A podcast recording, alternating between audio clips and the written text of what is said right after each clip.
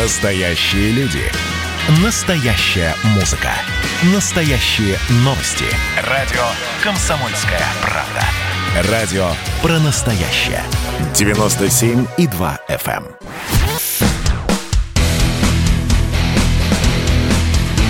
Программа с непримиримой позицией. Вечерний Мардан. И снова здравствуйте. В эфире радио «Комсомольская правда». Я Сергей Мардан. Я Мария Баченина. Здравствуйте. А кто смотрит нас на Ютубе? Много народу нас смотрит на Ютубе, но забывает нажимать кнопку «Нравится». Напоминаю, нажимаем, параллельно подписываемся на телеграм-канал «Мардан», начинаем с вами разговаривать про Белоруссию. Нет, революции там никакой не произошло. Александр Григорьевич Лукашенко генерирует темы непрерывно, в общем, не дает о себе забывать.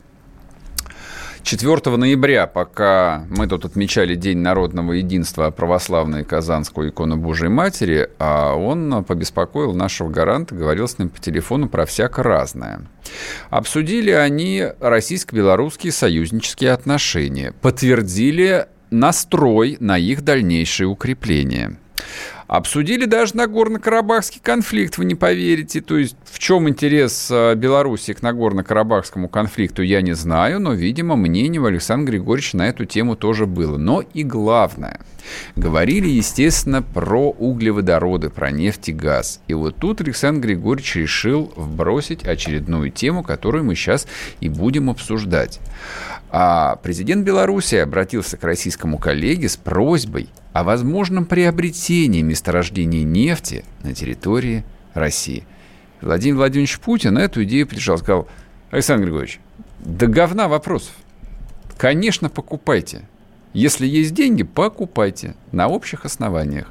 А у меня, когда я про это прочел, в голове всплыло, а на какие шиши? То есть вот полтора миллиарда долларов мы только-только Белоруссии там два месяца назад выдали экстренного кредита. То есть нефтяное месторождение в России а тоже а, за наш счет будет или нет?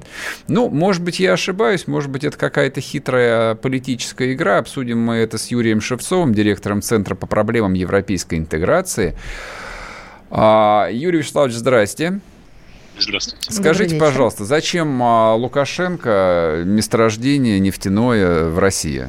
И вообще, как бы это вот оно, оно может состояться, эта сделка, или это из, из какой-то другой области, там, энтертеймента? Это старая идея. В принципе, с российской стороны давно согласие существует. Там вопрос просто о цене. Ну, я думаю, что сейчас, наверное, пользуясь тем, что опять коронавирус должен вызвать резкое падение мировых цен на углеводороды, видимо, Лукашенко пользуется моментом, пытается получить месторождение подешевле. А как чисто технически это возможно? Ну вот э, для людей, которые следят за экономической политикой, те знают, что, допустим, там какая-нибудь китайская нефтяная компания си эн пи эс купила одиннадцать процентов, ну, в условном там Новатэке. Или там индийская компания, название которой я не помню, приобрела шестнадцать процентов. Или Shell приобрела там тринадцать процентов в Сахалине и так далее, и так далее. Вот так вот это, когда происходит, я понимаю. А идея, а позвольте нам купить нефтяное месторождение. А что, у нас есть какие-то свободные нефтяные месторождения? Кусочек земли русской приобрести. Вы знаете, я не знаю, о чем сейчас может идти речь. А раньше речь шла по покупке Беларусью части акций Татнефти. Была такая тема, долгое время обсуждалась. Угу. Потом одна белорусская компания допущена до добычи нефти в России. Возможно, речь идет о том, что сейчас на эту компанию будут оформлены гораздо больше э, площади. Может быть, еще какую-то компанию прикупят. Так, может, ну, да, они же могут, могут купить компанию «Руснефть», например, товарища Гуцериева. Его хорошо в Минске знают. В чем проблема-то? Есть рыночная цена. Михаил Сафарбекович, может, и уступит. Об этой компании тоже часто возникал разговор. Подробностей нету, о чем сейчас шло. А скажите, почему именно сейчас Лукашенко решил обсуждать такой вот именно, ну вот, ну, на сто процентов хозяйственный вопрос? Это в ситуации, мягко говоря, неурегулированного политического кризиса. Я уже сказал, сейчас ожидается очень резкое падение мировых цен на углеводороды вновь. ага. по той же причине, по которой было весною. Коронавирус, он приводит к сокращению объемов экономики, и цены падают. Это я, я понимаю. Что Лукашенко пользуется. А он что, не собирается конституционную реформу проводить и вроде бы как уходить с поста президента? Вроде бы он это обещал Владимиру Владимировичу Путину. А как это связано? Не знаю, как связано, но если он собирается покинуть высший государственный пост Белоруссии, зачем ему, в общем, обсуждать сделку, которую он до истечения своего срока точно не успеет закрыть? То есть покупка нефтяного месторождения занимает не год и не два. Я не знаю подробности, что они там сейчас обсуждали конкретно, но вообще-то покупка же не лично на Лукашенко пойдет. Mm-hmm. То есть тут кто бы ни был на его месте, он будет пользоваться падением мировых цен на нефть, чтобы закупиться таким образом. А на какие... здесь не первый. Да, я понял. Скажите, пожалуйста, а, ну вот учитывая состояние золотовалютных резервов Беларуси, которые там, ну, не поражают воображение, воображение, а на что как бы предполагается покупка, даже с учетом снижения цен? Так подробностей никто не дал. Подробностей никто не дал. Но я могу предположить, что речь идет о каком-нибудь бартере. Обычно, когда раньше обсуждали эту тему, угу. то м- речь шла о том, что Беларусь получит какие-то акции крупных российских компаний или на белорусскую компанию месторождения нефти в обмен на доступ российских собственников к акциям белорусских нефтеперерабатывающих заводов. Вот поэтому всплывала тема Гуцериева. Вот. Но о чем сейчас они вели речь, я не знаю. Никто не знает. Ясно. Скажите, пожалуйста, с вашей точки зрения, а вот если, ну, вот я упомянул о возможном трансферте власти в контексте, в контексте конституционной реформы в Беларуси, как вы думаете, этот процесс вообще идет или его Лукашенко пытается просто заболтать и, в общем, там, дезавуировать в конечном счете? Ну, процесс подготовки каких-то поправок к Конституции идет. Это всюду здесь идут эти обсуждения. Объявлено, что в ближайшее время будет очень важное по белорусскому законодательству такое собрание, Всебелорусское национальное собрание, где это все будет обсуждаться, возможно, приниматься. Вот. Но что реально будет принято, никто не знает. Я могу сказать свое предположение. Да, скажите. Привыкайте к прежнему лидеру еще раз. Вот. Я не думаю, что Лукашенко куда-то уйдет в ближайшее время. Угу. Просто потому, что пока на горизонте не видно никакого политика, похожего на него по психологическим качествам. А с другой стороны, Европа не признала легитимность Лукашенко, и, собственно, санкции вводятся вот, вот прямо сейчас, вот-вот. Мне интересно, будут ли это какие-то символические политические шаги, либо это будет заморозка экономических отношений? Не, никакой заморозки там даже и не обсуждалось.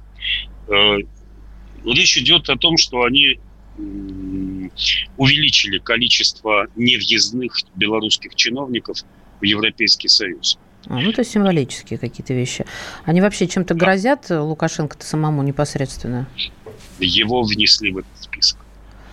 Нет, я понимаю, что его внесли, это, это, это понимаю. А вот ему должно от этого как-то волнительно становиться, тревожно. Может, он панику должен испытывать? Или же это, ну, окей, внесли, ладно. Евгений Минченко недавно очень правильно назвал это решение ЕС. Это декоративные санкции. Угу. То есть ничего там существенного нет. Они не хотят никакого серьезного конфликта с Беларусью. Им просто надо продемонстрировать свою позицию.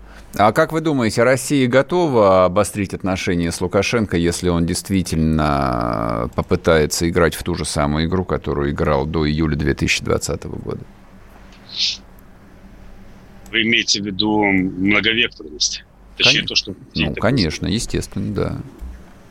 Прежней игры быть не может, в принципе.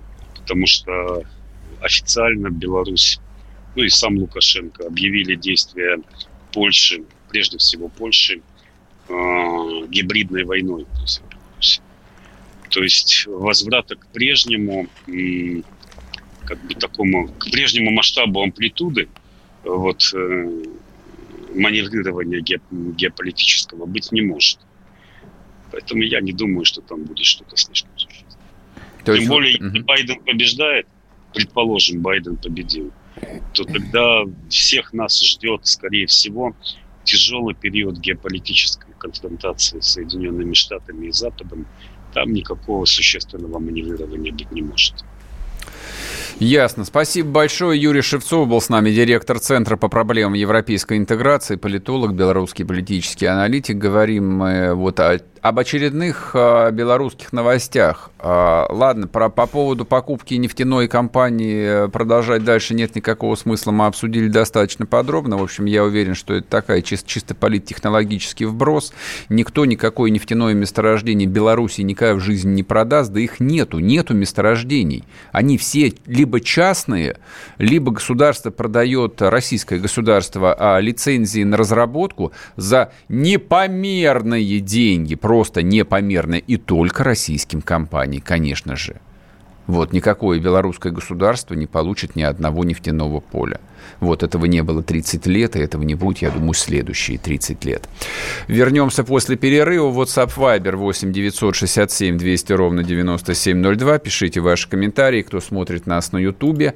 Нажимаем лайк, подписываемся на телеграм-канал Мардан. Вечерний Мардан.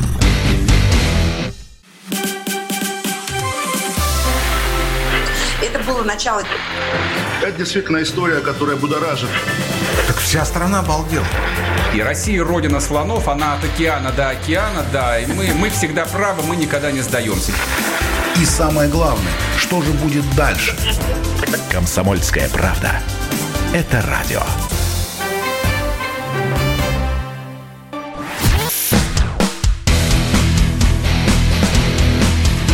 Программа с непримиримой позицией. Вечерний Мардан. И снова здравствуйте. В эфире радио «Комсомольская правда». Я Сергей Мардан. Я Мария Баченина. Здравствуйте.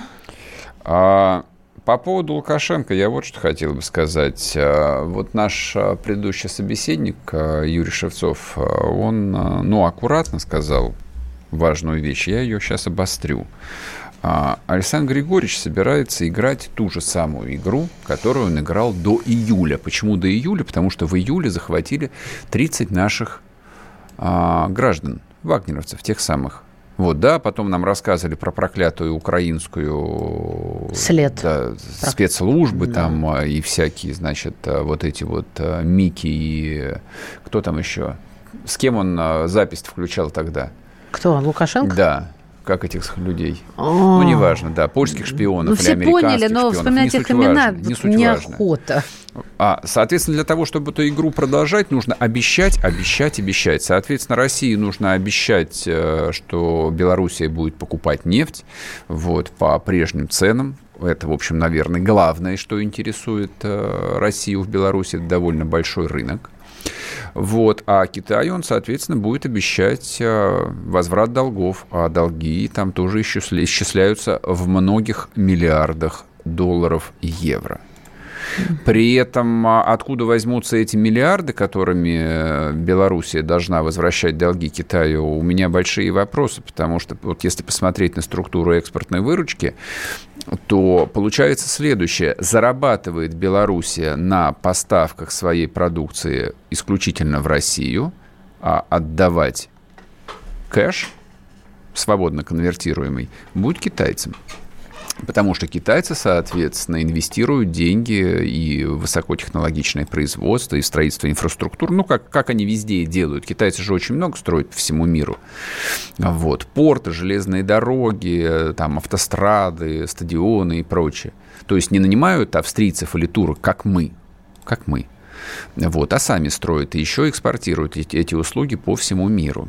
Вот, собственно, мне кажется, это вот главная экономическая стратегия Беларуси, которую сейчас Лукашенко, конечно, будет пытаться реализовать, тем более, что избрание Байдена, оно, наверное, должно вселить и в него, и в его команду там совершенно невероятный оптимизм, а в том числе ровно потому, что демократы исторически были зациклены на системном противодействии России в Европе на, и особенно на постсоветском пространстве. И вот в этой конфигурации противодействия России любой политик, который, ну, по крайней мере, позиционирует себя как противостоящий э, имперской политике Москвы, всегда будет пользоваться поддержкой. Ну, по определению, независимая Белоруссия всегда более выгодна Западу и Соединенным Штатам, нежели нам.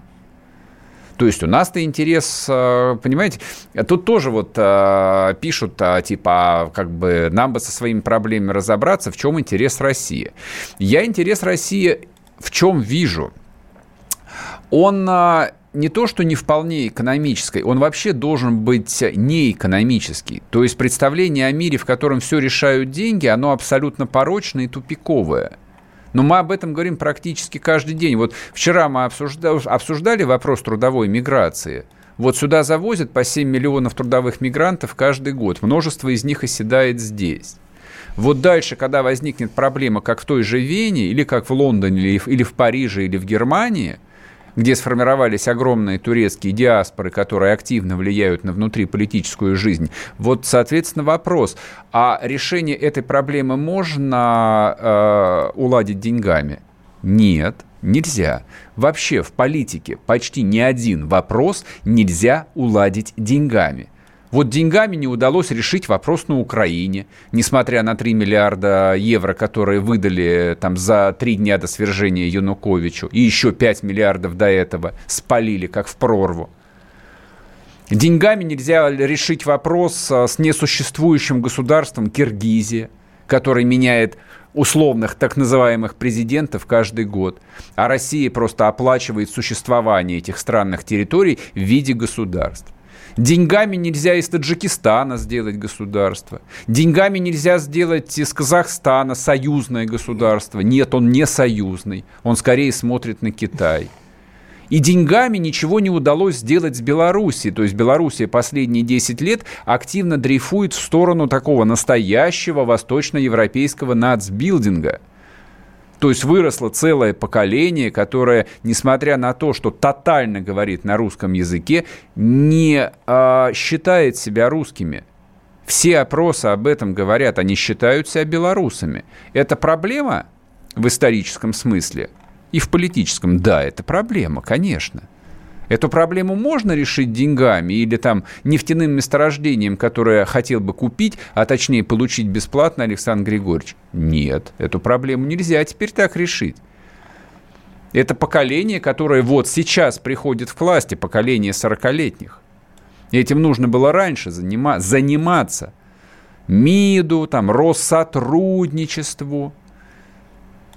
Идеологам, идеологам внешней политики. Ничего этого не было. Сейчас мы можем просто, ну, вот как бы в очередной раз там печально проконстатировать, что все это не получилось. А американцы, да, в отличие от нас, всем этим умеют, любят, системно занимаются, кто бы ни оказался в Белом доме. Потому что, ну, вот я говорю, что тут за последнюю неделю, ну, все уже вот э, из себя Петросянов наизображались, да. А, значит, демонстрируя иронию и сарказм, какой дедушка Байден старый, и он в Паркинсоне, и заговаривается. Да какая вам разница, старый он или нет?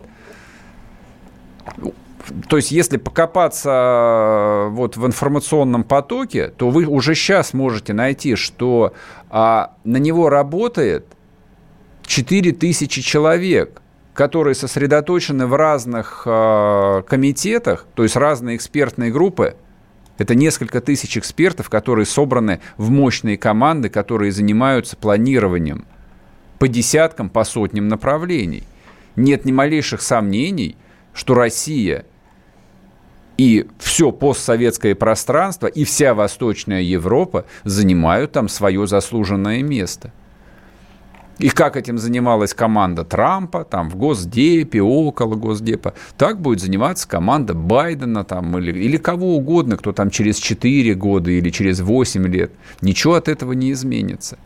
А мы будем день за днем, неделю за неделей пережевывать. А как вы думаете, дорогой товарищ, Мардан, например, произойдут ли изменения во внешней политике Белоруссии? Какие перспективы интеграции Белоруссии и России? Состоится ли союзное государство? И что для этого мы еще должны сделать? Может быть, надо еще деньжат подбросить? Еще, еще больше поддерживать, так сказать, курс на союзнические отношения, верность которому продемонстрировал в очередной раз по телефону Александр Григорьевич Лукашенко. Вот мы будем примерно так разговаривать про это год за годом. Пока что-то не произойдет, вдруг печальное, что едва не произошло, едва в августе две тысячи двадцатого, когда выяснилось, что вот эта вот обычная наша конструкция, когда мы знаем, что у нас вот есть надежный партнер, который решает все проблемы и можно не париться. Вот есть Белоруссия, и с Лукашенко можно не париться. Он все гарантирует. То есть мы нормально платим, там все довольны. И можно закрыть вопрос. Оказалось, не, нельзя закрыть вопрос. Он вообще не закрывается теперь. То есть посмотрите на опрос Левады, который они показали. Это опрос внутри России. Почему я об этом вспомнил? Значит, опрос об отношении граждан Российской Федерации к Беларуси и белорусским событиям. Это важно, потому что мы тридцать лет воспринимаем Беларусь именно как часть большого союзного государства. Мы туда ездим без паспортов, они туда ездят, они к нам ездят без паспортов, работают здесь и так далее, и так далее. Здесь много и двигается. Ну вот, например, вопрос задается. Прошли выборы в Беларуси. Как вы думаете, честно они проведены или нет? Вполне честно, двадцать три процента отвечают. В основном честно двадцать пять процентов. Во многом нечестно и совсем нечестно тридцать шесть процентов. Угу. А дальше еще интереснее. А вы бы хотели, чтобы президентом Беларуси оставался Лукашенко? Да, пятьдесят процентов. Высокая поддержка, только она снижается год от года. Кандидат от оппозиции семнадцать процентов. Мне все равно восемнадцать процентов. И это тоже очень тревожная цифра. Ну и так далее. И так далее. И самую последнюю вот статистику вам приведу. А почему говорю об этом подробно? Потому что Беларусь – это во многом слепок с Россией. И политические системы довольно сильно похожи, и культурно мы до неразличимости похожи. Как вы думаете, с вашей точки зрения, чем вызваны массовые протесты в Беларуси? Это провокация зарубежных сил, отвечает тридцать девять процентов респондентов. Ага. Ну, хорошо, смотрят телевизор, молодцы. Но дальше. Белорусы устали от слишком долгого управления Александра Григорьевича, двадцать восемь процентов. Люди возмущены фальсификацией результатов голосования – двадцать три процента. У людей скопилось недовольство из-за ухудшения жизни в республике – двадцать три процента. Люди возмущены жестокостью силовиков – семнадцать процентов. Вот это, собственно, как бы то, как мы смотрим на белорусские события. Не как вот политические администраторы на них смотрят в той же самой парадигме, а как мы смотрим. И как потом это придется объяснять? Не, можно до бесконечности нам подбрасывать информационные поводы, типа того, что Лукашенко захотел купить нефтяное поле в ХМАО. Но я боюсь, что эта история больше не работает. Мы на это не купимся. Нам чего-нибудь новенького хотелось бы услышать про интеграцию и то, что будет происходить и у них, и у нас. Вернемся после перерыва. Это называется партисипаторное проектирование. Если сами жители двора будут участвовать в установке этой конкретной лавочки, то по социологическим данным меньше вероятность того, что они нарисуют на ней там слово. Аплодирую вам, Эдвард. Ну мы же с вами трезвомыслящие люди.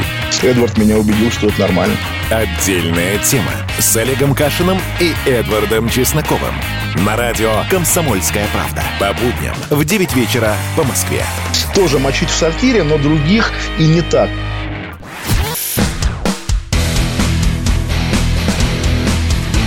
Программа с непримиримой позицией. Вечерний Мардан. И снова здравствуйте. В эфире радио «Комсомольская правда». Я Сергей Мардан. Я Мария Баченина. Здравствуйте. Весной еще мы говорили о том, что в МГУ имени Ломоносова, Московский государственный университет, главный университет страны, затеяна очередная реформа. А, ну, как любая реформа, она вот в преамбуле нацелена на то, чтобы улучшить, углубить и совершенствовать, чтобы отражал, так сказать, самые современные тренды. Вот весь ресурс, так сказать, старой советской науки, на котором мы ехали тридцать лет, вроде бы как исчерпан, а, и теперь а, вот... кровь из носу необходимо МГУ реформировать. Больше реформировать, конечно, нечего. Что тебя смущает? Тут же нужны подробности. Я сейчас объясню. Я сейчас объясню. Значит, если совсем грубо, то на базе Московского университета предполагается создать семь научно-образовательных школ, в которые войдут существующие факультеты, сохранив при этом якобы свою автономию. Предполагается, что в рамках школ объединятся ученые разных направлений для работы над перспективными проектами с привлечением дополнительного финансирования. Интересно, какого и почему это финансирование нельзя привлекать в рамках существующих факультетов? Ну, там и есть объяснение. Однако, прежде всего, в рамках новых структур планируется отработать реформу образовательного процесса. Как вы думаете, что это означает? Я перевел бы это так. А образовательный процесс желательно сначала как-то наладить. Видимо, не вполне он устраивает. Но давайте, чтобы как бы сейчас сразу перескочить от официальной части, мы подключим эксперта. С нами на связи Ирина Абанкина, профессор Института развития и образования Высшей школы экономики. И все вопросы, которые вот возникли у нас с Марией по поводу этой новости, мы Ирине Всеволодовне и зададим. Ирина Всеволодовна, добрый вечер. Добрый вечер. Добрый вечер. Я знаю, что вы, в общем, благожелательно отнеслись к идее этой реформы. Верно или нет? В общем, да.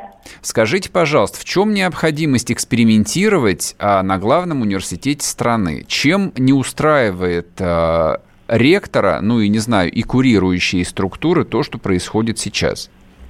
Вы знаете, на самом деле во всем мире сейчас очень активно идет индивидуализация образовательных планов, и именно в интересах, в первую очередь, студентов. И вот жесткие такие факультетские рамки, они ограничивают развитие и возможности таких индивидуальных траекторий в ответ на спрос со стороны рынка труда, который есть.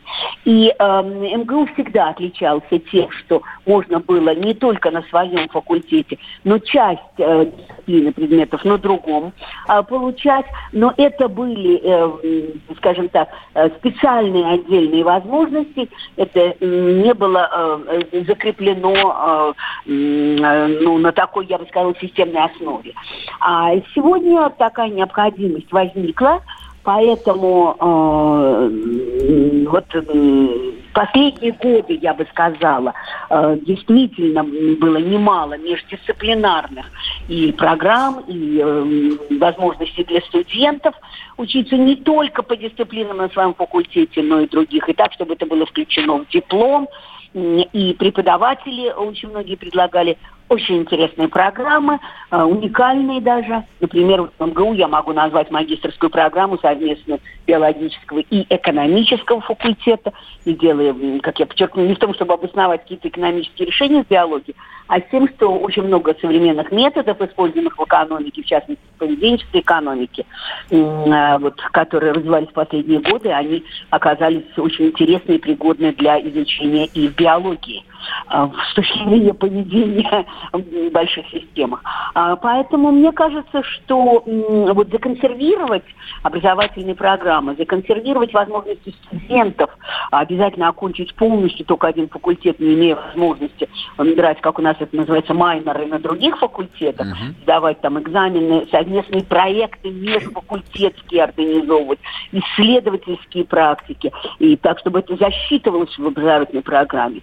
Мне кажется, что сегодня означает некоторое такое отставание от темпов развития образования в ответ на большие вызовы. И я хотела бы подчеркнуть здесь, э, вот эта гибкость, она действительно очень важна э, в силу того, что доля э, образовательной программы по выбору самого студента, она становится все больше и больше, и особенно велика в магистратуре, аспирантуре. Э, и это, э, мне кажется, что сегодня ну, такой ведущий тренд э, в развитии образования. Вам не кажется, что Садовничий пытается вот очередным этим новшеством замаскировать действительно необходимость реформы МГУ, качество образования, в котором тридцать лет как продолжает падать. Там расплодились бесчисленные коммерческие факультеты, которые существуют только для того, чтобы получать деньги с родителей детей этих студентов. То есть, то есть вот и последний вопрос, чтобы дальше вас не перебивать. Я вот смотрю список этих семи программ. Здесь, например, есть программа «Будущая планета», двоеточие, глобальный экологический мониторинг. Какое нам дело до глобального экологического мониторинга? Но это ладно. В него должно войти сразу несколько факультетов. Географический, химический, биологический и другие. Вот какой конкурс на химфак и биофак, я хорошо знаю, не поступишь. А вот зачем здесь географический факультет, на который всегда дураков брали, вопрос возникает.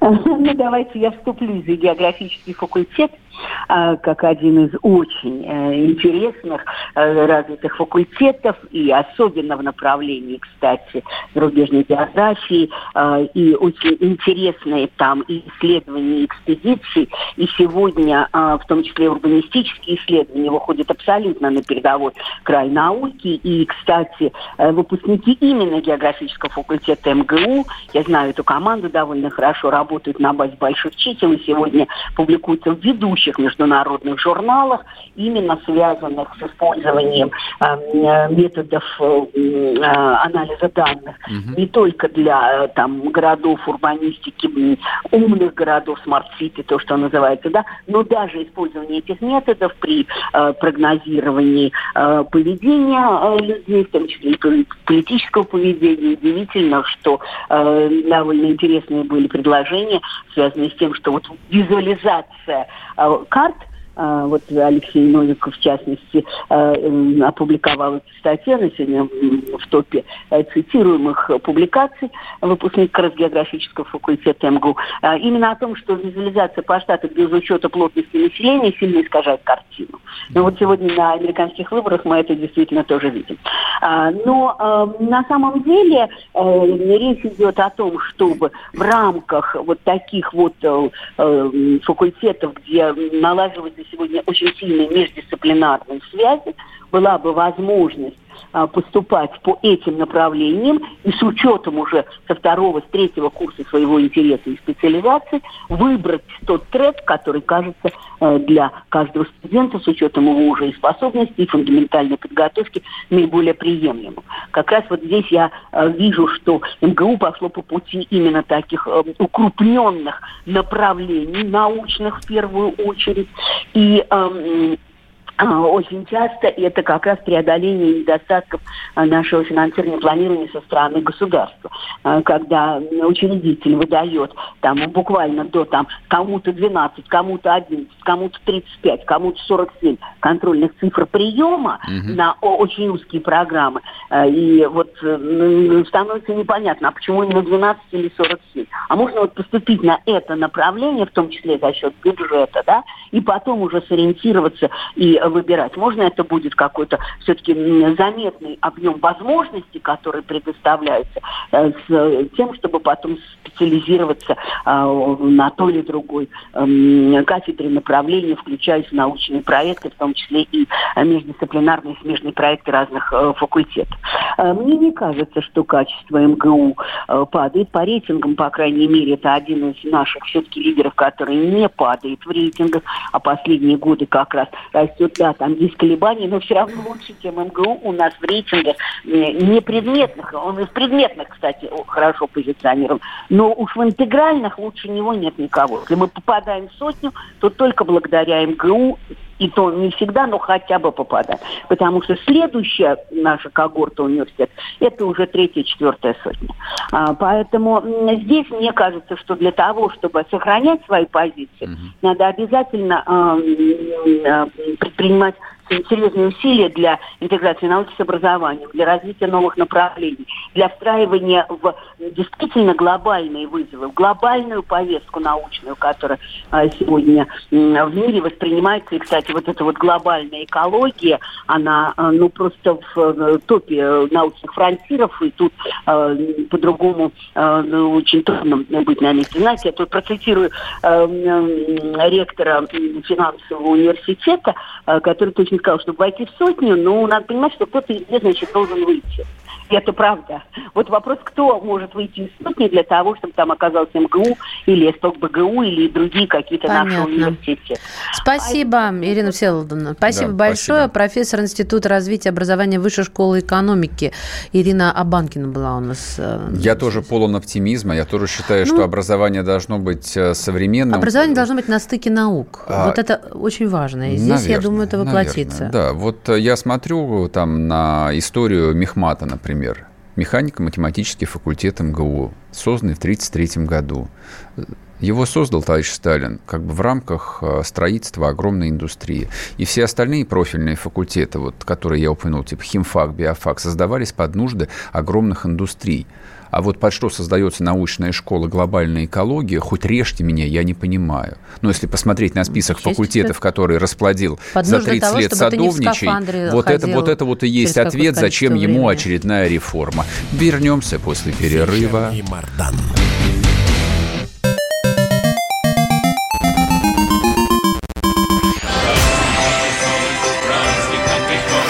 Видишь суслика? Нет. И я не вижу. А он есть. Нам есть что вспомнить. Рассказываем свои истории в программе «Дежавю». Я, Михаил Антонов, жду вас каждые выходные в одиннадцать часов вечера по Москве. I'll be back.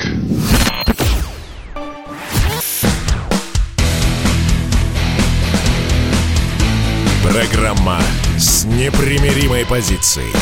Вечерний Мардан. И снова здравствуйте! В эфире радио «Комсомольская правда». Я Сергей Мардан. Я Мария Баченина. Здравствуйте. Горящая новость. Не могу ее не прочитать. Сергей Собянин заявил, что правительство Москвы пока не собирается вводить локдаун на фоне роста заболеваемости ковид девятнадцать. Что-то тревожно мне как-то. Когда так говорят, значит, собираются вводить его через два дня. Ну ладно, подождем, потерпим. Не, я же обещал, что про корону больше не будет. Значит, не будет, пока а не введут карантин. А ты про выборы обещал. И мне. Про корону, и про, про выборы. Про что ты говорить две, будешь, вещи, Сергей две Александрович. Вещи, две, две вещи. вещи. А вот, которые... пожалуйста, жизнь подкидывает темы каждый день. Слава тебе, Господи! В России же есть коррупция. Коррупция есть. И поэтому для того, чтобы разжигать соци... да, ненависть а, по социальному признаку, можно каждый день с людьми говорить про новости коррупции. А, да это просто зависть, Сергей, признайся. Да, это в, просто како- в какой-то степени да. В какой-то степени да. Как сказал господин Силуанов, ну, когда он говорил, зачем налог на роскошь, его нам не надо, это же дискриминационная мера. Потому что на каком основании богатые, обеспеченные люди должны платить налог на роскошь? Действительно, если они, могут... они же заработали. Если они могут себе позволить дорогие вещи. Ну, конечно, зарплата в семь миллионов рублей в месяц, почему бы ему так и не говорить.